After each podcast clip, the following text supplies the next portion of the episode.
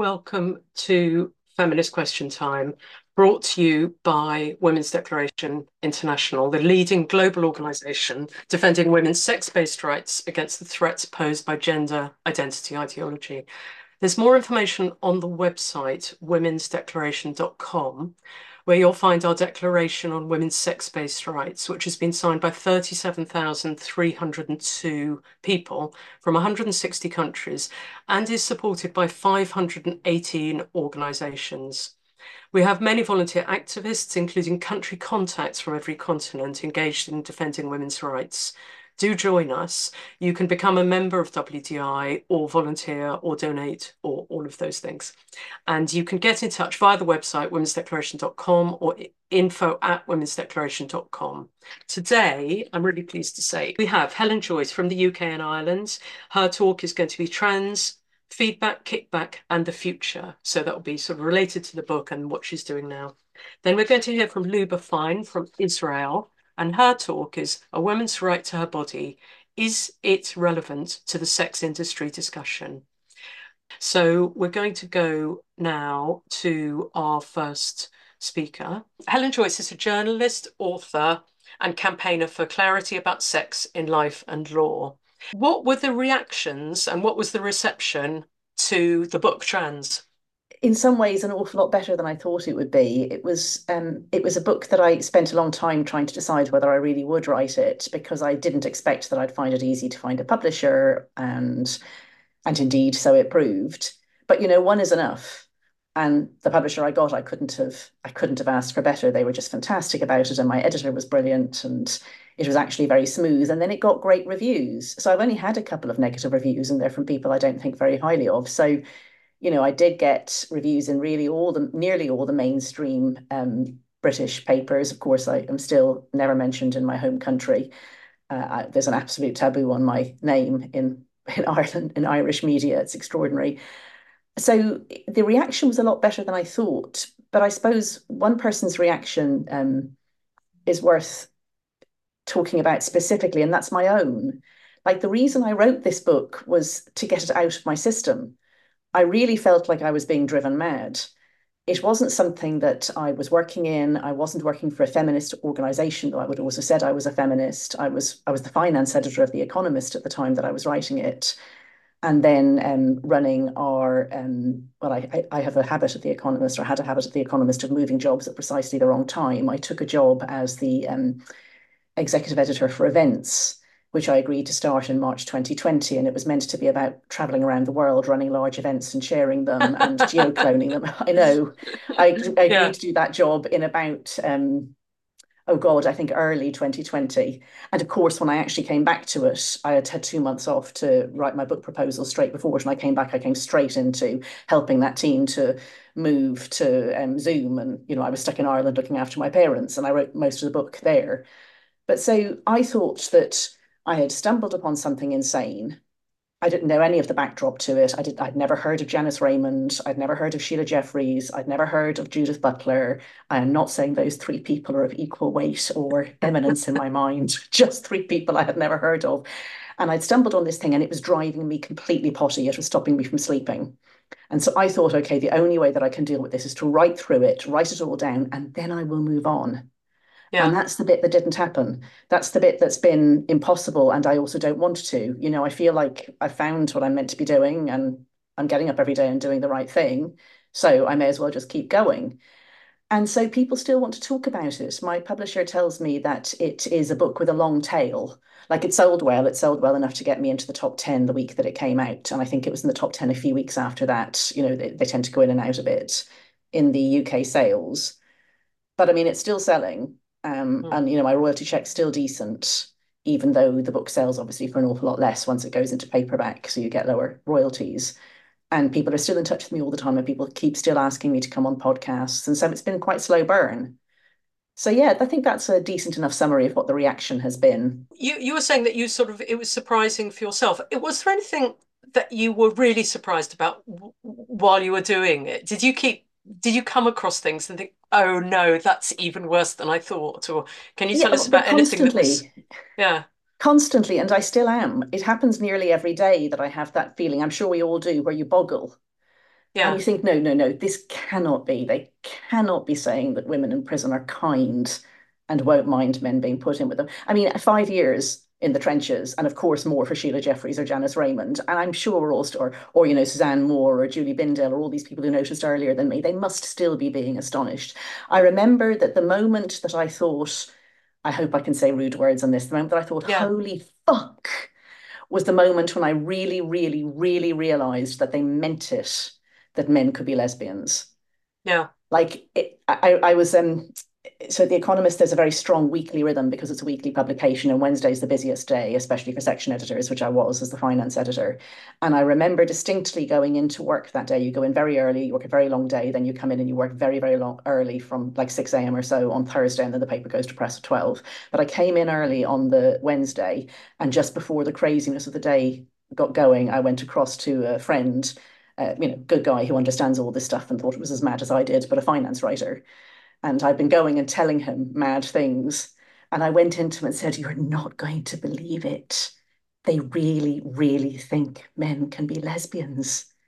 They yeah. think that you're a bigot if you're a lesbian and you won't sleep with a man. And I mean, he's a heterosexual yeah. man married with kids. You know, the two of us looked at each other and went, No, they, and I'm like, they yeah. do, they do. Yeah. I thought it couldn't be real either, you know.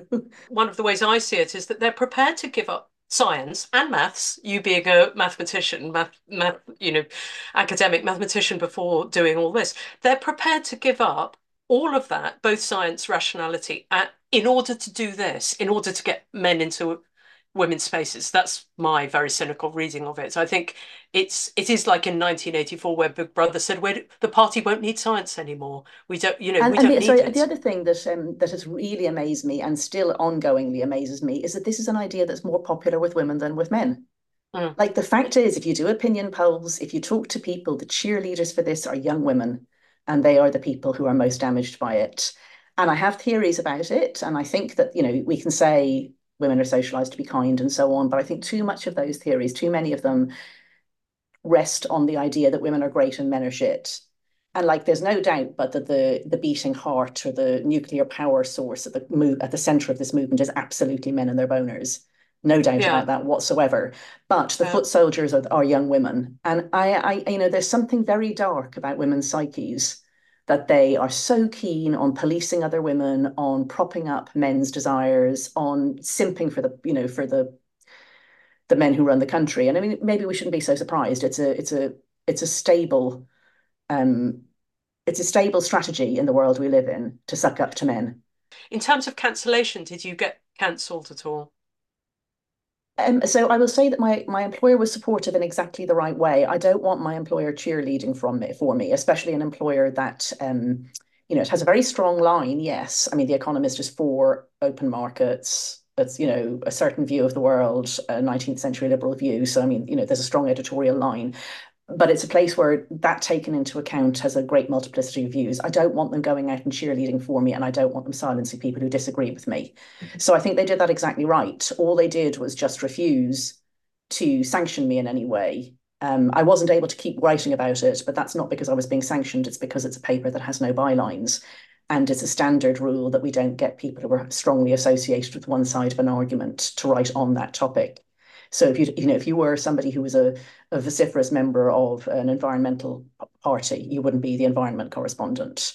Mm. So I just think that's moral. So yeah, as soon as I became the story at all, I was not able to write on this subject anymore. So, but by then you see, The Economist, by being such a great place to work, other people had taken it up. So it's continued to cover the topic very well. And so everything that was in the paper from 2018 wasn't written by me. Yeah. I, there might have been one piece I can't remember um, past that, but uh, it just basically the coverage was not by me. Um, cancellation is such a you know it's such an ill-defined word, and um, people tried to get me fired. But um, the, the, the funniest attempt, I don't know how many people like you know we're all terminally online in this. You know we all know you know who relationship and purposes Robin is, or you know when Sally Hines uh, tweets. You know the, these are our in jokes, but um, one of them was this bloke called Anthony Watson, who tried to get himself invited to an economist conference on pride issues in the workplace and uh, tweeted at me really relentlessly for about 48 hours. And the thing was, he was a an, an, an, advisor to Dawn Butler, who at the time was Labour's LGBT spokesperson, and it really said some very stupid things. Anyway, he tweeted at me, and I immediately got a message from the head honcho at The Economist saying, I know what's going on. It's fine. Ignore. Well, I don't think she said ignore, and I certainly didn't ignore. So I just had a lot of fun saying, um, I'm not running this conference. It's in Hong Kong. Anthony, are you not able to read? And so on. But so, you know, but in a different workplace, I'd have lost my job the next day. Yeah. So, Yeah. so people tried. People tried. People complained about me to my employer several times. Um, Yeah. People internally complained. I, I'm pretty sure. I don't know that for sure, but I think so. They've every right to do that. A recent podcast you did, you said that you gave up. It was a big thing to do. You had to think about Yeah. it to, a lot because you gave up one of the last few remaining good jobs, decent jobs in journalism when you gave up being the finance editor at The Economist. And can you tell us about what made you make that decision? Because it, it it's a massively, it was a fantastic job, and there, as you say, there aren't many available. Yeah. available. So what what pushed you to do it? So by the time I left, I wasn't finance editor anymore. I switched from being finance editor to doing that events job, and then I became Britain editor. So I think I'd been Britain editor for about a year. Um, I was had I become Britain editor when my book came out? I think I might just have just about. Yeah, I think that's right. I think I'd started that job then. But people move every, you know, fairly frequently at The Economist, so that wasn't strange. Um, and I really thought, I still thought at that point, yes, I did. I took that job before the book came out, and I really thought that, you know, I've got the book out, I've got that off my chest, and now I can focus on this. And, you know, I did. I obviously I threw myself into the job, but um, for a start, people kept wanting comment, but also the madness just continued. I mean, we, you know, I'm sure everyone else feels the same, but this is going faster and faster. I'm getting dizzy every day. The speed, like the speed of the insanity, but also because we are fighting back well in the UK, and the speed of the response. Like it's really every day that there's something happening legislatively, and sometimes it's good things, and the number of consultations we have to respond to. Like I'm just dizzy. So that became clear, and um, there's a concept that I discovered, and I, I feel a little hesitant saying it because it sounds like I'm appropriating something that's really big for something quite small. And that concept is um, how did how was it explained to me? Um, it's like it's a moral injury. That's it. So the woman who was telling me about this is a woman who works in a women's centre. She runs it, in fact, and they're becoming very hard to run. I mean, they've always been hard to run, but the specific thing at the moment is just that, um, you know, the funding is so difficult, and she, she was so reliant on contracts from probation that she just basically can never do the job that she's meant to do. And probation in the UK was the thing that was squeezed the most under um, austerity. So probation officers can't do their job either. So then they go sick. So then there's more burden on the ones that are left. And she said to me, Do you know the concept of a moral injury? It's when you know what you should be doing, but you cannot do it and it makes you sick. And so I hesitate to draw from that like really horrific situation where you've got vulnerable women, you're trying to run a women's centre, you've got people in probation, you know. But the fact is, I was experiencing a moral injury, which was not imposed on me by The Economist, to be clear. It was that I knew what I should be doing and I couldn't do it. Because when you have a job somewhere, you have to limit what you say to some extent at least. And obviously, there's just the time element. I was doing a big job. I mean, it's a 60 plus hour a week job, no question, probably more.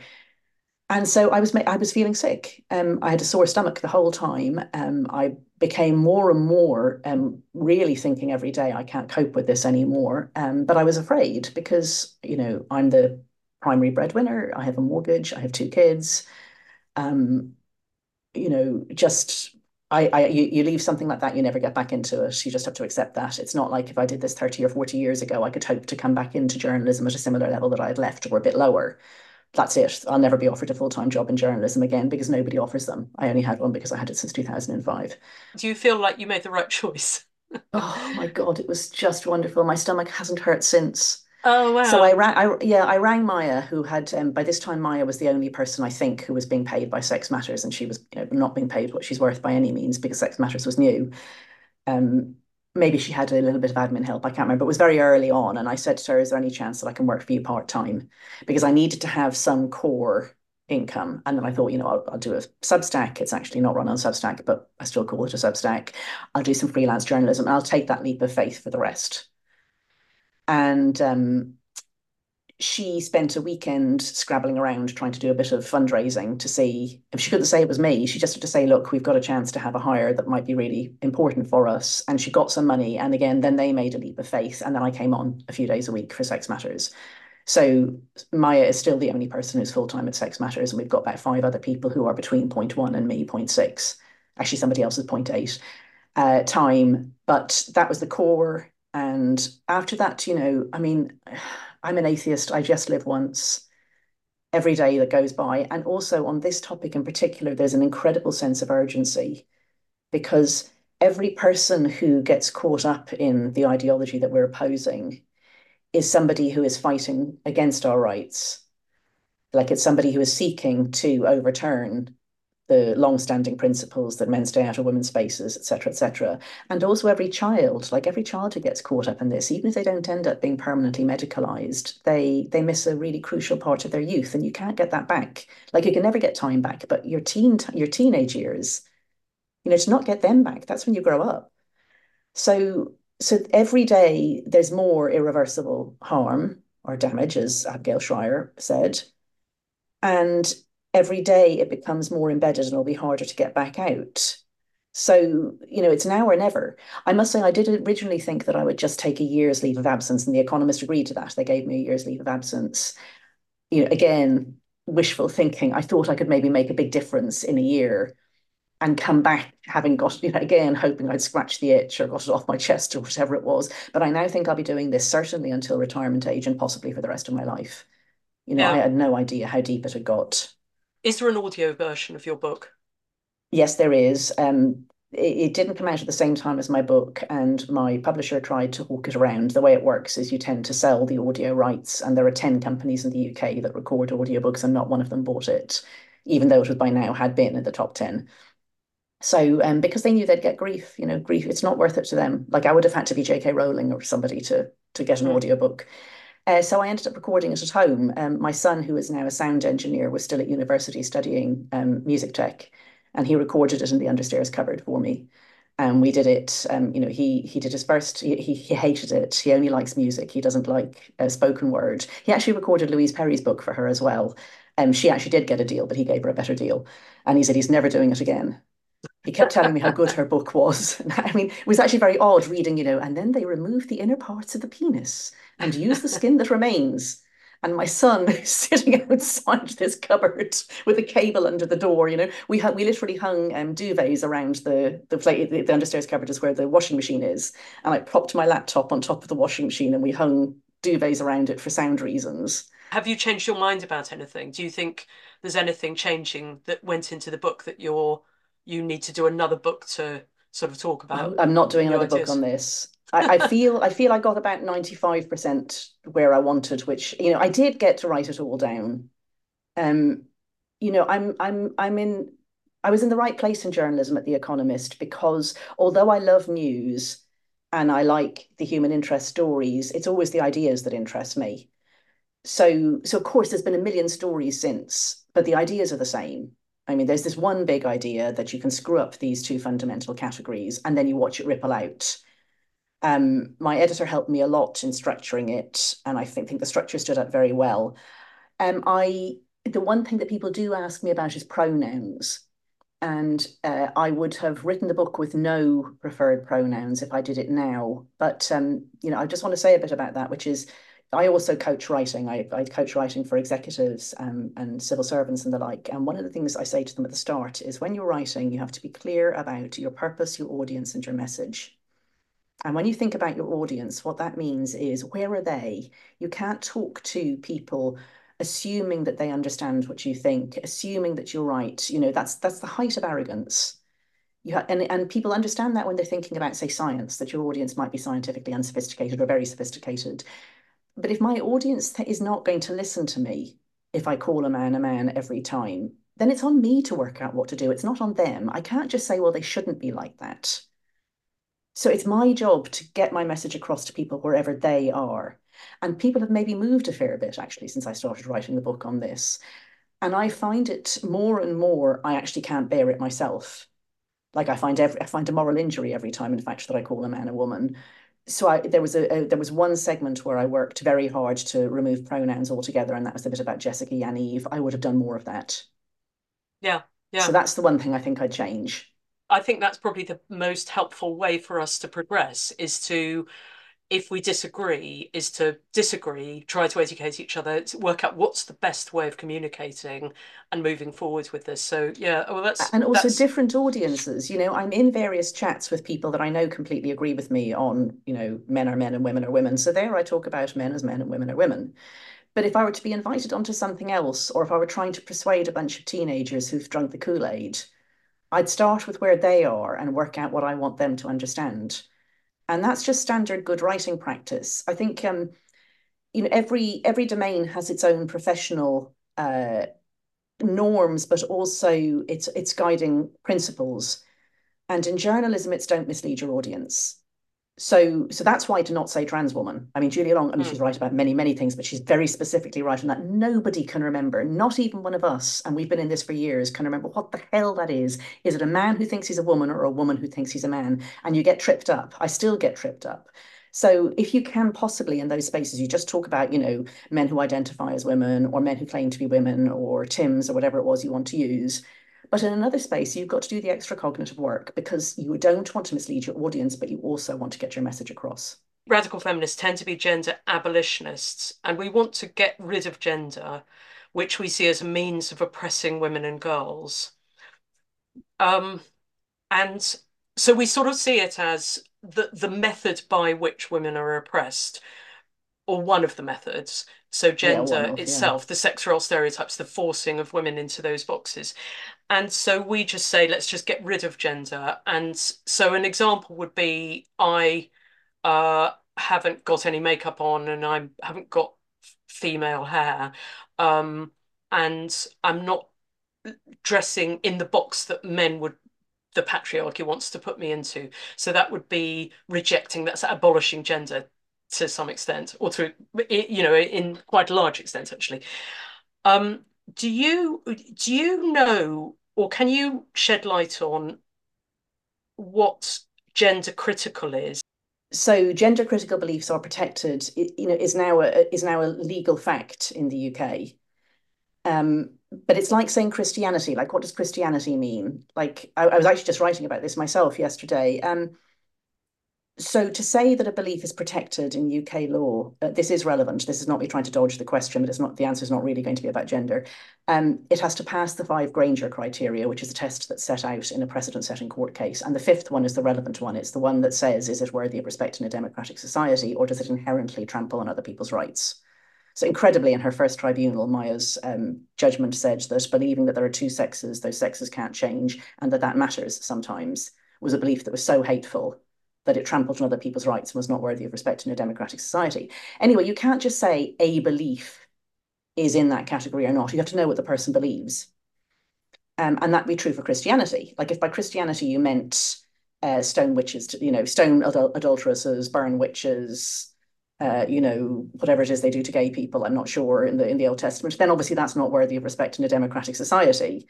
But another person's Christian belief, like mainstream Christian beliefs are so I guess GC is a you know you know the way it's used is that it's a placeholder holder word for any sort of belief that um, you know not just that there are two sexes and that the sexes can't change, but that you must pay attention to that fact on occasion, and specifically you must pay attention to that fact for women's sake. So why that's got called gender critical is a bloody good question. I mean, I tend to call it sex realist now and then, of course, because they love twisting your words, they say that I'm trying deliberately to get the echo of race realist, which is the way that people launder racist theories about different racial groups. But I'm just, all I'm saying is there are two sexes. And if you don't pay attention to that, you harm women because of the male default, because of male strength, because specifically it's women who need accommodation because we have the children, and you know that's a, that's an enormous burden on women that requires societal accommodation because of rape, you know, et cetera, et cetera. So I don't think it's anything to do with gender, in fact, gender critical. Like I think it's just a placeholder phrase that ended up for some reason being the one that's used. It's not a good phrase for it. Um, and I mean, you know, this this sort of rock bottom thing. It, I suppose it would be possible. I, we were trying to unpick this recently in a conversation I was having. Like, it's quite annoying that sex is real and immutable is part of a belief because it's not a belief, it's a fact. But the thing is, facts aren't protected under UK discrimination, anti-discrimination law, only beliefs. But actually, it's possible that you could believe that there are two sexes and that they're immutable or know that to be a fact, but think it's totally unimportant. And that women who are saying, I need to be able to foreground this, sometimes I need to be able to say that person's a man, not a woman, or vice versa. I mean, mostly the man, not a woman, uh, that they're just being bigots like so, so i think quite a lot of our critics they won't have articulated it that way but that's the position they're in. They know perfectly well there's two sexes. They know which sex their mother is. They know that trans women aren't women but they think it's very mean to say it because it doesn't matter that there are two sexes. So the bedrock belief i think the one that we have to you know defend at all costs and the belief that sex matters is specifically about is two sexes immutable and that matters especially for women and we might say now and safeguarding. I mean, not just us but you know people who care about free speech people who care about pluralism and actually religious people who you know have very strong feelings as i do sort of as a hangover from my catholic childhood of the sort of sacredness of childhood. Like uh, you know I, I have a moral ethical you know, disgust when I see the way that they talk about children as if they're plug and play things that you can move bits of their bodies. And I know that the emotion I'm feeling is one that comes from a feeling of sacredness and awe, even though I am atheist. So any religious person who wants to join with me on that ground is very, very welcome to. So it's a very broad church set of beliefs. It was a great um, short um, summation of it all by Lucy Hunter Blackburn on Twitter today. I saw she said it's very interesting that you look around the world and you see it's the same three legislative elements that they go for. First is gender self ID, which is what they want.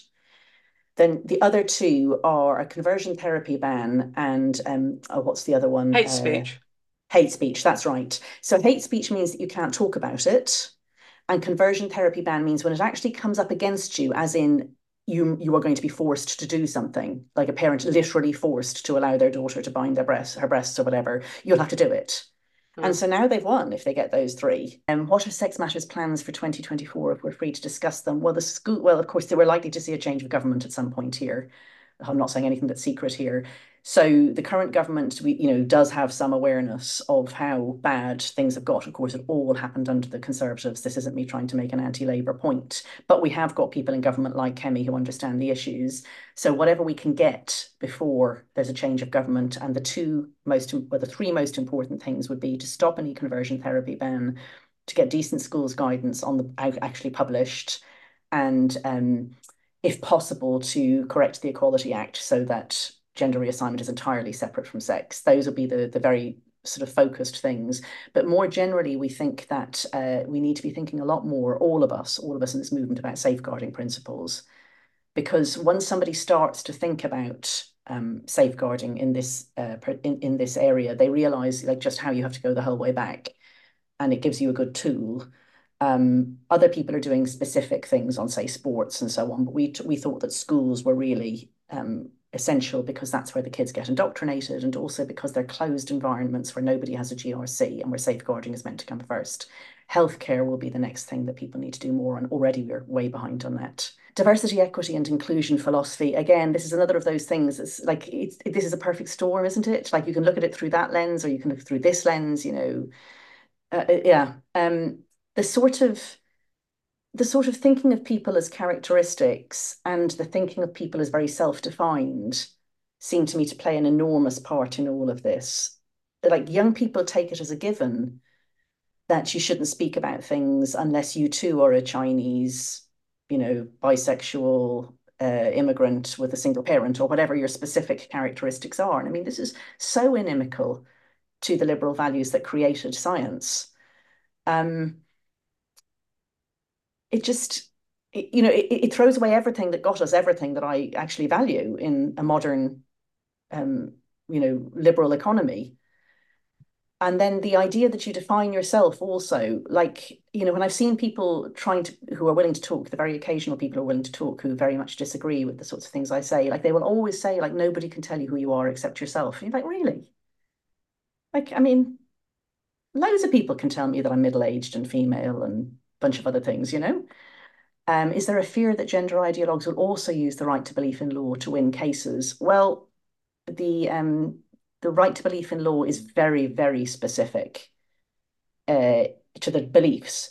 So if someone wants to say that they believe that men can be women, I mean, think of all the mad things that people believe and that you can't fire them because they believe it. That's completely fine. If someone wants to believe that men can be women and they don't do anything about it at work and they don't cause trouble in the pub, then fine.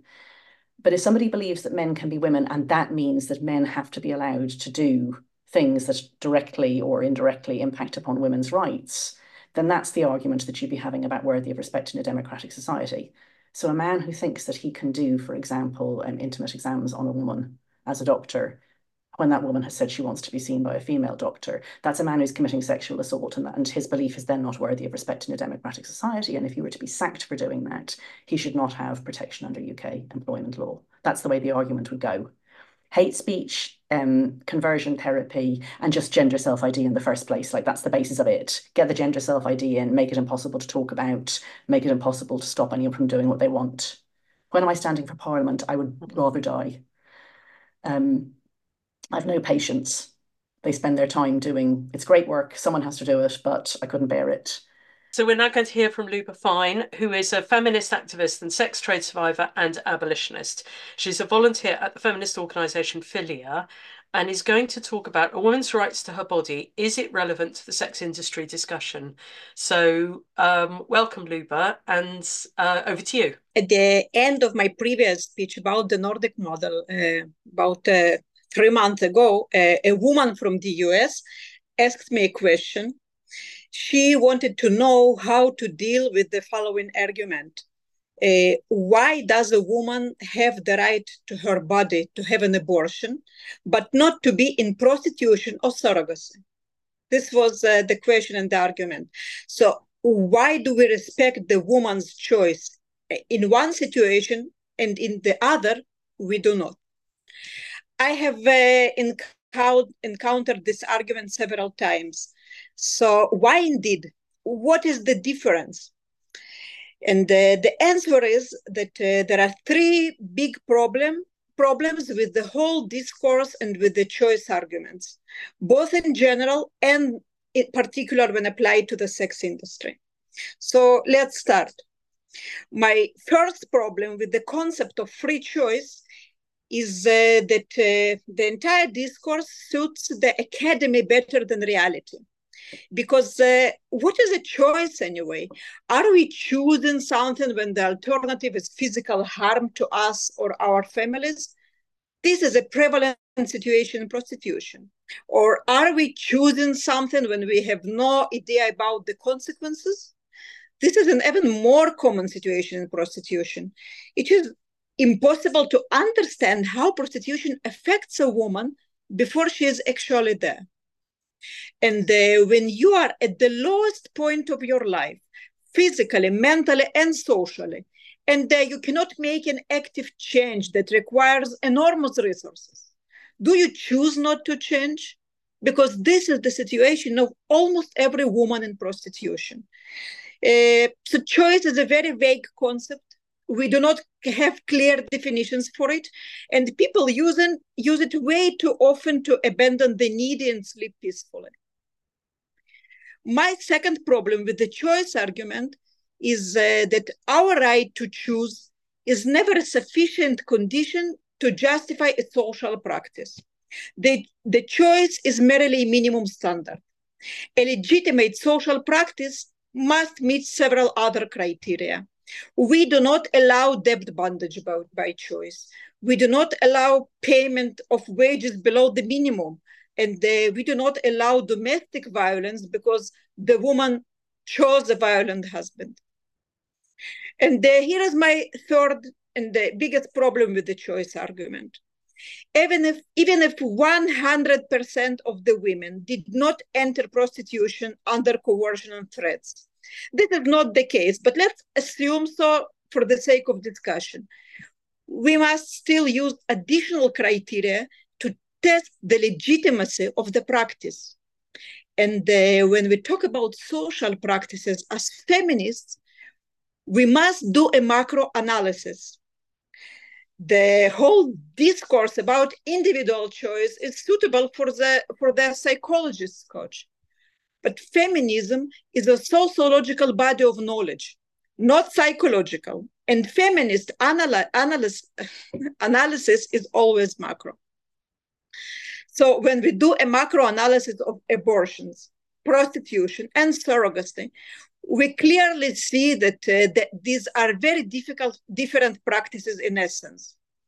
Abortions are a medical service that women need. The need for abortions comes from the women.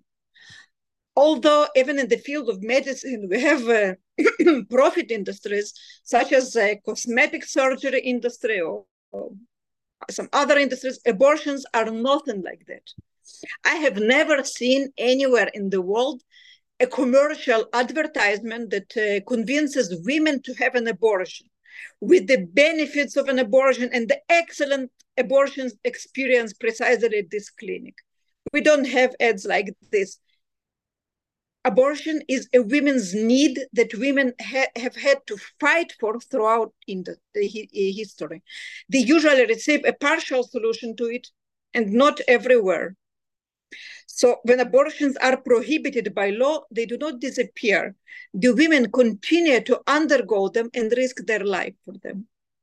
But prostitution is not a medical service. It's not a medical need. It is an industry. Of course, it's not a legitimate industry because it sells sexual exploitation. But even if you don't fully understand it, you cannot claim that it exists because women want it.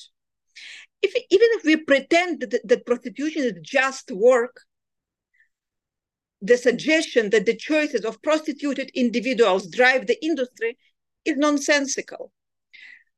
Business, businesses are driven by customer demand whether authentic or artificial.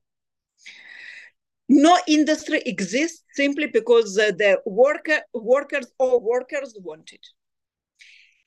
Even, even legitimate industries like uh, hotels or textiles, they don't exist because workers want it. It is the demand that creates jobs for them. The same goes for prostitution. And of course, I'm not trying to say that prostitution uh, women in prostitution enjoy conditions that remind those of uh, legitimate industries. I'm only explaining why industries in general exist. The sex trade is not the women's choice, but the pimps and John's choice. Prostitution exists whether women choose it or not. The pimps will sell as many women as they can. Women choices are not a factor for the same reason exactly, there is no point in uh, trying to eradicate prostitution by improving the social conditions in the country. I don't know if you came acro across a slogan that pimp lovers like very much. Don't fight prostitution, fight poverty. So don't fight them, fight poverty. But they try to imply, imply that prostitution is simply the poor woman's way of getting rich. But what do you think would happen if all the women were rich in a particular country? Does anyone really believe that pimps and Johns will simply say, eh, well, friends, the women don't want to be prostitutes. Let's close the business and go home. They won't say so. Their ways of getting women for their uh, business have nothing to do with women desires. They threaten women, they lie to women, they manipulate, they traffic vulnerable women and girls from abroad, they extort women, they, exploit, they exploit girls who lack family support. The methods are not lacking, and the new methods uh, are created every moment. None of them is related to what the women really want. The same goes for surrogacy. It is an industry and the primary beneficiaries are surrogacy agencies and private clinics. The source of demand for that industry is people who do not want or cannot give birth to a child naturally. And the surrog- surrogates, they're not the ones who choose the industry to exist. About two years ago, I interviewed for a podcast uh, my dear friend from Ukraine. Uh, her name is Maria Dmitrieva. Many of you know her. She told me that in the war torn areas of eastern Ukraine, with collapsing infrastructure. You can uh, often see in public transport surrogacy agencies ads. The ads invite women to, beca- to become surrogates. In, in countries with a legal sex industry, we can see big ads for brothels. Check who paid for these ads and you will find out who exactly moves the wheels of those industries who choose prostitution to exist and who choose a surrog- surrogate to exist. And these are not the women. Thank you one uh, interesting question was uh, what was about ethical porn and uh, another comment in the chat that i have uh, seen was uh, that uh, in, in the West, all prostitutes are choosing it unless they are trafficked. So they're choosing it unless they're not choosing it, and uh, that's uh, why I'm uh, against the Nordic model. So I think we can uh, we can uh, like unite to uh, those two comments and ask again, what does it mean? How do we know what is what is ethical porno, ethical prostitution, and what does it mean women are tra trafficked or not trafficked? So if we, we are speaking about trafficking, if we use the definitions of Palermo Protocol, which uh, which I personally agree, so trafficking uh, it includes all sorts of prostitution where uh, individuals were uh, uh, prostituted uh, by many many methods, as I said, and one of them was exploiting vulnerabilities. So I have been in the sex trade, and after more than thirty years, I'm fighting against the sex trade after exiting it. I have never ever seen a single woman who was in prostitution and who wasn't vulnerable in some way. Uh, women in prostitution are always uh, they're always there because of sort of vulnerability, whether uh, they, they were either born with that vulnerability or uh, vulnerability was created in prostitution. Everyone is vulnerable.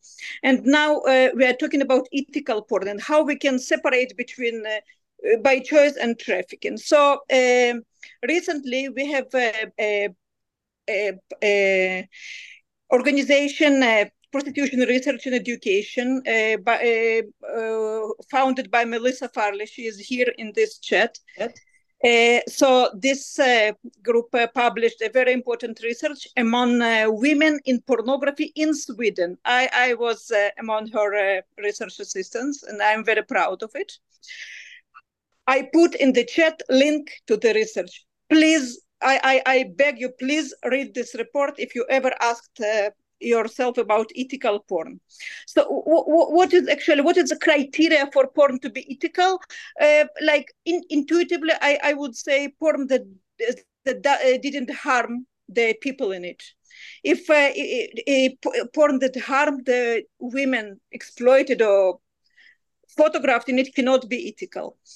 So how do we know whether women are harmed or not harmed? Intuitively, I do you know any woman who would uh, who, uh, who, would be not uh, harmed, injured, damaged by being presented in the way like in modern porn, like we can say it? I I know no woman in that. But in our research, we actually uh, uh, we actually researched a sample of women, and we asked them what they experienced in porn and uh, how what were the consequences of porn on them and we found out that uh, most, uh, the vast majority of women were harmed in, in, in, a, in a very severe way. Please read about it. And moreover, most women uh, interviewed by us, they, did, they, they didn't agree to, to be depict, photographed for porn.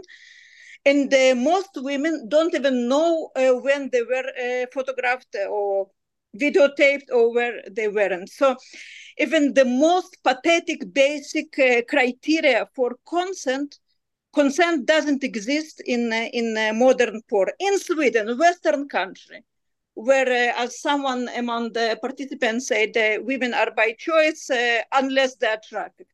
So you decide, please, whether women who do not know whether they were photographed or women who were not asked, not paid. Many women are, uh, are photographed by pimps and johns without giving any consent ethical porn cannot exist and uh, even if it existed like some magical creature when uh, people watch the video they cannot know anything about that woman is this woman, uh, suffering?